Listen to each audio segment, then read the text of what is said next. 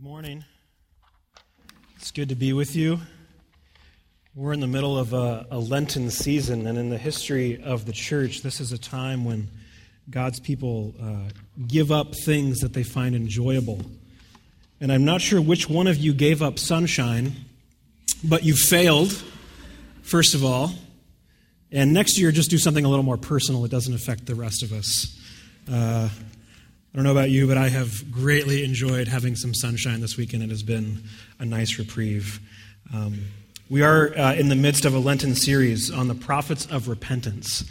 And each week during this series of Lent, we have uh, taken a, a pretty kind of high-level look at the different minor prophets. And each week, we've been confronted with the otherness of God, his his holiness, and the types of demands that he makes on his creation. And we've also been confronted with the love of God that we just sang about, a love that never runs out. Uh, it is deep and abiding, regardless of what God's people do to try and thwart it. This morning, we're going to be looking at the book of Haggai. And when I told my wife that I was preaching on that this week, she joked, uh, isn't that in the Book of Mormon? Uh, it's one of those books that we don't really often get to. Uh, and and we can't uh, print the whole book in the bulletin, so I am going to be summing up some aspects of the book as we've been doing the last few weeks, uh, and then we'll we'll uh, get into some of the, the depths of Haggai's message for us as we go along. So let me read our Old Testament reading for us and pray, and we'll get started. This is Haggai one, two through fifteen. This is what the Lord Almighty says. These people say, "The time has not yet come to rebuild the Lord's house." Then the word of the Lord came through the prophet Haggai. Is it a time for you yourselves to be living in your paneled houses while this house remains a ruin? Now this is what the Lord Almighty says. Give careful thought to your ways. You have planted much, but harvested little. You eat, but never have enough. You drink, but never have your fill. You put on clothes, but are not warm. You earn wages only to put them in a purse with holes in it. This is what the Lord Almighty says. Give careful thought to your ways. Go up into the mountains and bring down timber and build the house so that I might take pleasure and be honored in it, says the Lord. You expected much, but see, it turned out to be little. What you brought home I blew away. Why? Declares the Lord Almighty. Because of my house, which remains a ruin, while each of you is busy with his own house.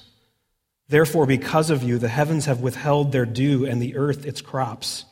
I called for a drought on the fields and the mountains, on the grain, the new wine, the olive oil, and everything else the ground produces, on people and livestock, and on all the labor of your hands.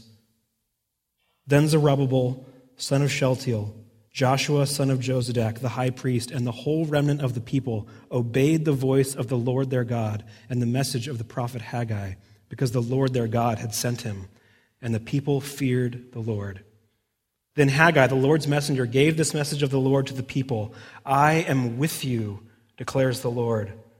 So the Lord stirred up the spirit of Zerubbabel, son of Shealtiel, governor of Judah, and the spirit of Joshua, son of Josedek, the high priest, and the spirit of the whole remnant of the people.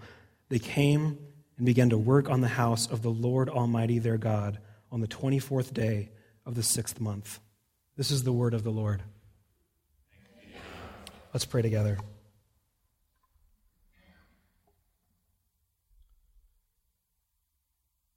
Father, as we just sang,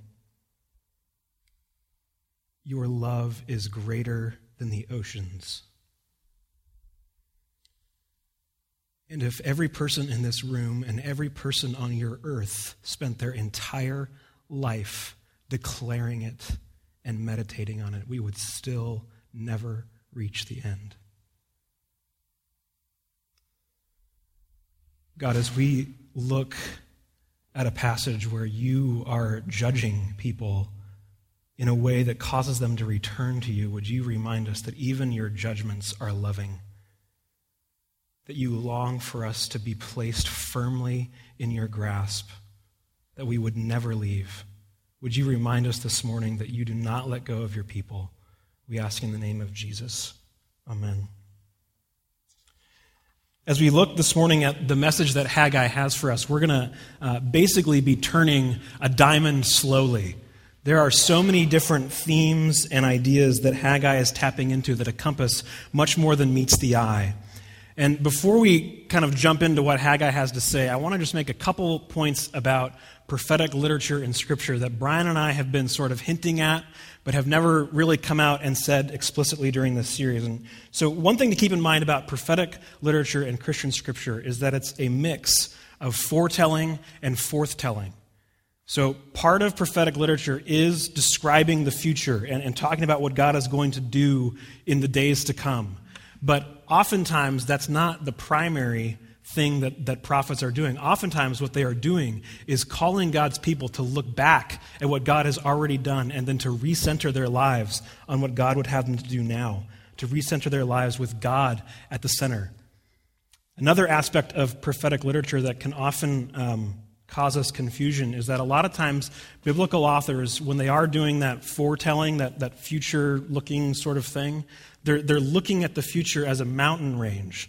And when you look at a mountain range from far away, all the peaks look really close together. You know, you can like do your thumb and it's like only a thumb's width apart. Have you guys ever done that? Squash people's heads? No. Um, when you get to the top of the mountain, though, you realize if, if I'm going to summit that next mountain, it's going to be a while. It's going to take me a while to get there. And so from far away, they look close together, but as you get closer, you realize they're quite distant. And so The, the prophets in Christian Scripture will often juxtapose judgment and redemption right onto each other as if they're all happening on the same day. And yet, as we as we get closer to the events that they're talking about, especially in the life of Jesus, we realize that temporally they're much further apart than we would have thought.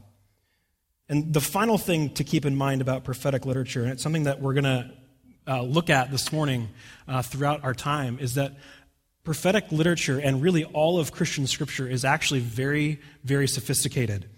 We tend to look back on ancient people, and, and whether it's their cosmology or their technology or their view of literature or what have you, we just assume that they were all primitive know-nothings and that, you know, now things have really started happening. But when we really look at, at what's happening in Scripture, literarily these authors are quite astute. And Haggai is no different. So there are themes and allusions that if we were just to kind of blow past this short little book, we probably wouldn't get. But if we take time to really dig in and see what Haggai is saying in his own culture, I think we're going to start to see some deeper themes develop. So stick with me. We have to begin by placing Haggai on the map of Israel's history so we can figure out what's going on. And then we're going to look at what Haggai has to say to God's people. And we're going to, we're going to dive into his message by looking at three things. The real center, a temple is more than a temple, and actions speak louder than words. So quickly, this is like a cliff notes of cliff notes of cliff notes of Israel's history. Are you ready? It has been said that the tragedy of, of Israel's history could be summed up in four words: chosen, privileged, presumptuous, and rebellious.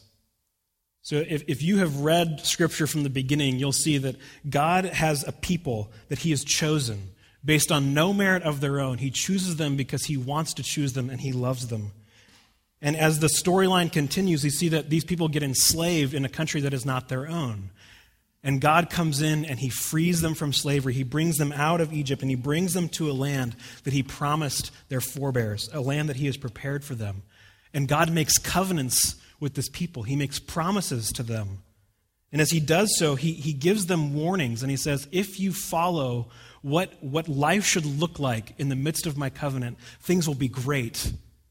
Your life will be amazing. And if you don't follow the way this covenant is supposed to work, there will be famine and drought and terror and disease, and eventually I will kick you out of this land in order to get your attention. Well, if you know the story of Israel, you realize that once the people enter the land, they get comfortable, and then they get presumptuous, and then they rebel. And God sends prophet after prophet after prophet to them, warning them, pleading with them to come back to God, pleading with them to turn back to God as their true center, and they refuse. Time after time after time, they refuse. And so eventually, God's people collapse. They're overrun by ruthless foreign armies that cart them off as the spoils of war to far-off lands. And it seems like the covenant that God had made with their ancestors is off. Because all of those rules, all of those descriptions of what the tabernacle and the temple and life should be like no longer apply because they're not in the land.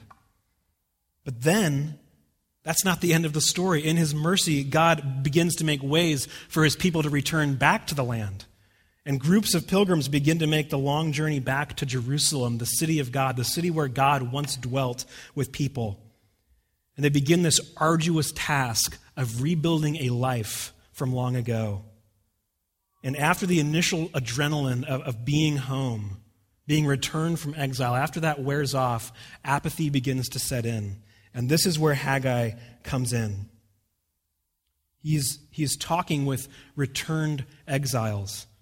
People who are faced with the fact that returning home has not made everything better. When they were in captivity, they probably kept telling each other, if only we can get home, everything is going to be fine. And then they get there, and they realize that that's not actually true. And Haggai looks around Jerusalem, and as he gets word from the Lord, he begins to tell the people, the problem is that your priorities are all wrong. Your priorities are all mixed up. The people have misunderstood what it means for them to have returned to the land. The land of their memories was flowing with produce and prosperity. And they set to work rebuilding beautiful homes, trying to recapture an elusive golden age. And what Haggai is telling these people, and what he's telling us, is that they have lost their true center. The real center of their lives at this point had become comfort and self-fulfillment. And the sad irony of, of human life is that the harder we chase after fulfillment, the less satisfied we end up becoming. Haggai points this out to the people. He says, haven't you noticed? Your crops aren't producing as much. Your wine vats seem emptier than they should be. Food doesn't taste as good as it used to. And money is burning a hole right in your pocket, leaking out and leaving you destitute and wanting more. Boston College has a, a center of wealth and philanthropy, and they do studies of the, the, the wealthiest of the wealthy in America. And a couple years ago, they did a study called The Joys and Dilemmas of Wealth. And they didn't spend a whole lot of time on the joys of wealth because they figured those were pretty self-evident. Seems like money can get you some pretty fun stuff. But they, they asked respondents anonymously so that they would feel comfortable um, answering honestly about how they felt personally, about their outlook of the world, about what things made them fearful and hopeful. And so the, the average respondent to this study was worth a net of seventy-eight million dollars. That's the average. Many of them were worth far more. It's interesting in this study that overwhelmingly, these people, net worth, seventy-eight million dollars, did not feel financially secure. They remained completely unsatisfied. When they were asked how much is enough, the answer was always a little bit more. One respondent actually identified himself as a Christian, and he said that his goal in life was to love Jesus and to love his family and his friends. That was the primary thing that his life was about. This guy had hundreds of millions of dollars, and when he was asked what it would take for him to feel financially secure, he said, I need to have a billion bucks in the bank. A billion dollars. And then he would feel secure. And most of us in this room are shaking our heads and we're saying, that is so absurd. It's so absurd that you could have hundreds of millions of dollars and not feel financially secure. I mean, after all, all we'd really need to feel secure is, what, like sixty thousand dollars a year? Maybe eighty thousand dollars? Maybe one hundred, just kind of depending on how many kids you've decided to have. But let's face it, Portland is not a city that's known for people that are chasing money. Portland is a city that's known for people that have kind of figured out that, hey, maybe money is not really going to be as satisfactory as I thought it would. And so we're sitting here saying, one hundred thousand dollars? That's what you need, really? That's actually fairly absurd. I don't need that. Money won't make you happy. It won't make you comfortable, and it won't make you feel secure. You know, all I need to feel comfortable is my own house. If I have enough for my own house and my mortgage payment, I'll be fine. Or maybe I just need a new car, and then I'll feel better. Or a spouse. I need a child, and then I will feel secure, or a better job, or more education. If I can just work a few more hours at the office this week than I did last week, I'll feel secure. I'll know that they're not going to fire me. Just a haircut and some new clothes is all I need to feel normal. If I could just have a cigarette and a shot of whiskey, I could keep calm and carry on. If I'm the funniest guy in the room, if I have the most Facebook friends, if I listen to the coolest music, have the greenest car, or the most well-behaved kids, if only everybody here knew how much money I just put in that diaconal fund, if only that other person would like me, then I would be comfortable. Then I would have reason to live. I would be satisfied. And what we don't realize is that all of these things, as good as they might be, have a law of diminishing returns when we place them at the center of our lives. Drug addicts are told almost as soon as they enter a, pro- a treatment program that the first time they got high was the best time they will ever get high. And that's what they've been chasing all along. They're trying to get back to that first high, and it takes a little bit more and a little bit more and a little bit more, and we all do that with every aspect of our lives. The grass is always greener on the other side of the fence. And that's one of those phrases that conjures up very pastoral pictures in our mind, and there's maybe flowers on the other side of the hill, and it feels like, well, maybe that's not such a bad thing. Well, I grew up in small-town Oregon out in the country, and at one point my family decided to get a couple of sheep. And we uh, had gone away for a couple hours, and we came back, and I went out to the back field, uh, and I couldn't find like the sheep that I was supposed to be in charge of. And we were looking all around, and we went down to the very far corner of our field, and this sheep had wanted the grass that was greener on the other side of the fence, and he had literally choked himself to death trying to get to it. This is how all of us will meet our end if we don't figure out that these things are false centers in our lives. We will literally kill ourselves trying to find fulfillment, and we will always find it to be elusive. In your quiet, quietest moments, when you're alone with just your thoughts, I guarantee you, whether you have been a Christian for twenty-five years or this is the first time you have set foot in a church, you know deep down the things that you're chasing do not satisfy you. They will always leave you wanting more. And the message of Haggai to us is that God is the true center of all things. He is the true center of the universe, and therefore he is to be the true center of our own lives. And you can't short-circuit this. You can't go around God to get his gifts. You can't say that God is your center just because you really want the gifts, because what's really happening is you're trying to skirt God and get right to the good things he can give you. Now, Haggai is a very short book. There's only two chapters. And in those two chapters, there are, there are twenty-four verses in which Haggai has a direct word from the Lord to the people. And in twenty-four verses of speaking, Haggai twenty-three times says, "The Lord Almighty, the Lord of hosts." He uses this name over and over and over. And it's a name that reminded God's people that this was a God who was in charge of everything, a God who sat enthroned in the heavens, who had the stars at his fingertips. He had thousands of angels at his, at his beck and call. He was a lord of an army. And he was the one who was in the true center of everything. And what Haggai is doing is he's reminding the people of Israel, returning to the land was not about them getting back all of their stuff, all of the comforts of home.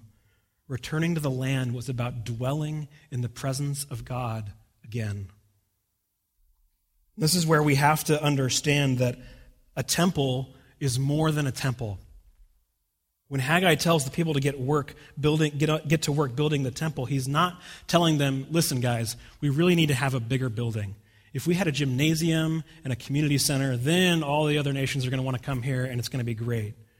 For Haggai, building the temple represents something much, much bigger than just having a nice building. As we look through Scripture, we realize that the temple is God's dwelling place among, in the midst of his people. It's wrapped up in God's honor among the nations. You see, Israel's enemies have been taunting them for years, saying, your God is no God because he didn't protect you from us. We came in and wiped you out and carted you off. Your God doesn't really exist. He has abandoned you. And what Haggai is telling the people is that that's not true. God has not abandoned them. He is still in their midst, and they need to get to work to rebuild his house, because the temple is an expression of God's covenant faithfulness to his people. It's an expression that God will not leave his people desolate forever. The temple is the place where God meets his people face to face. The temple was more than a temple. It was an incarnation of all that God stood for and all that he would do for his people in the age that was about to dawn. It's the inbreaking of God into this world like none other. The temple was a reminder to the people of Israel that their return to the land was about a return to the presence of God. It's a reminder that their spiritual realities had physical connections. And as we turn to the pages of the New Testament, we see that Jesus calls himself the true temple. The temple points us to Jesus, the true meeting place of God and humanity. And it's a temple that gets torn down and rebuilt in the death and resurrection of Jesus. But then we turn a bit further in the New Testament, and we see that the church is now the temple of God. So if you're a Christian, you are now the meeting place of God and his creation, reaching upward to the reality of God and reaching outward to embrace his world, and you're bearing the message of reconciliation to the ends of the earth.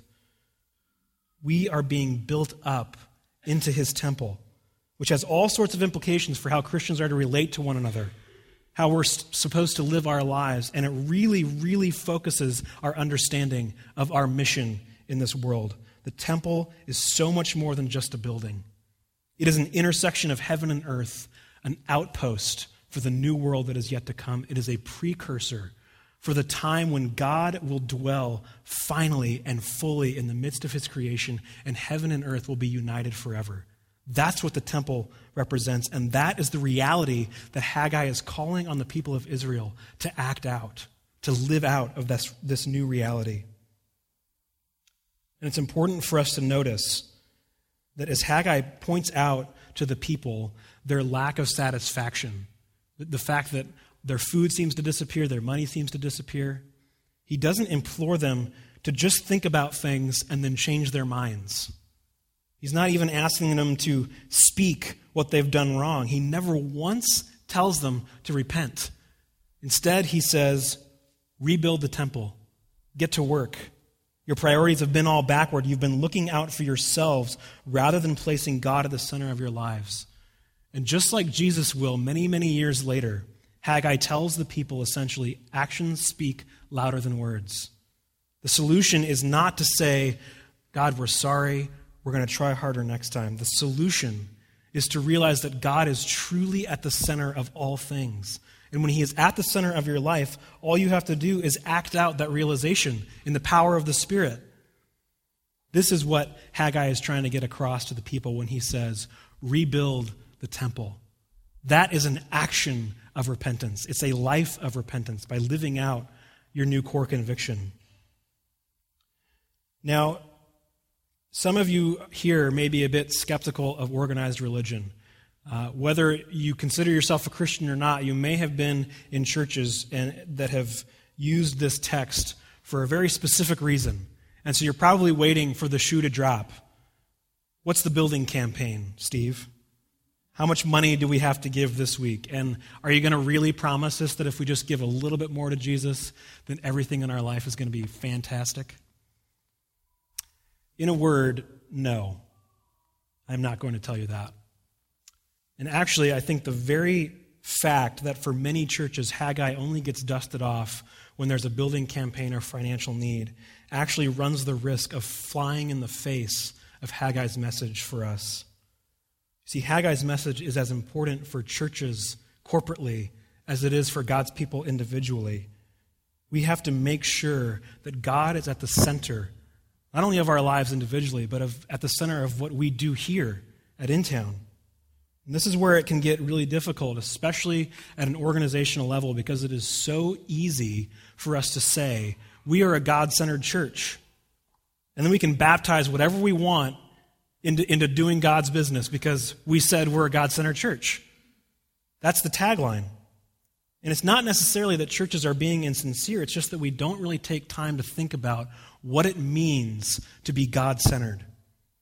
I think oftentimes when we consider uh, being God-centered, we collude that with moral purity or recapturing the political vision of America to return to some golden age of morality before the nineteen sixties ever happened. It's something static, something we can point to and hang on to.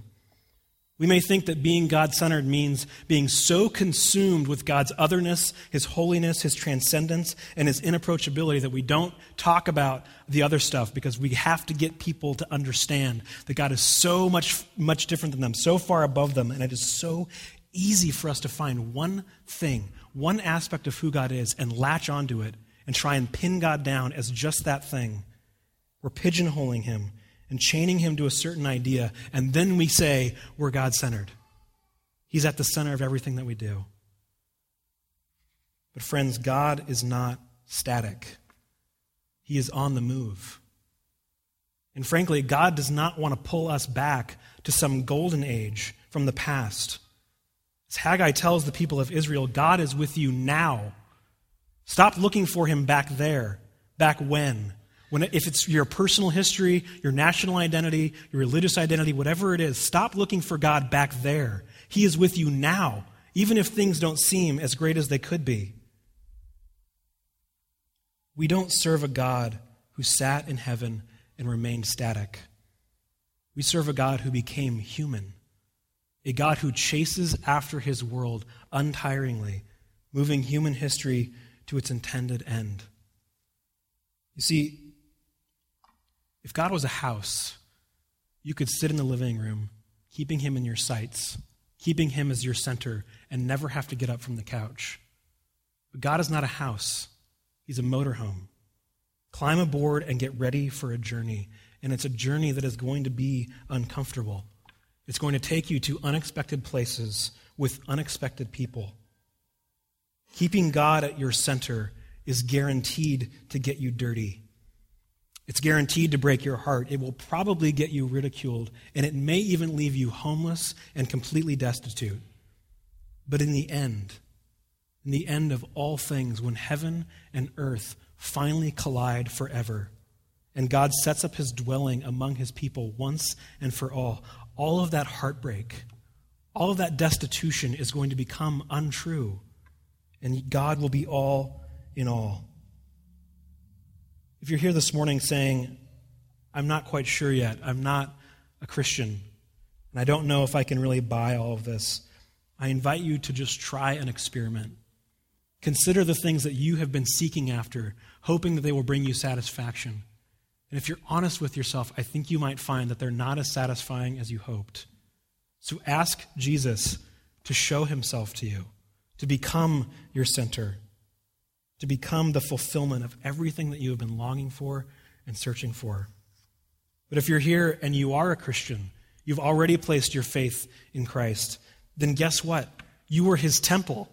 You were His dwelling place, the intersection of heaven and earth. So get to work. Keep building. Keep working. Take courage, because God Himself is in your midst. Let's pray together.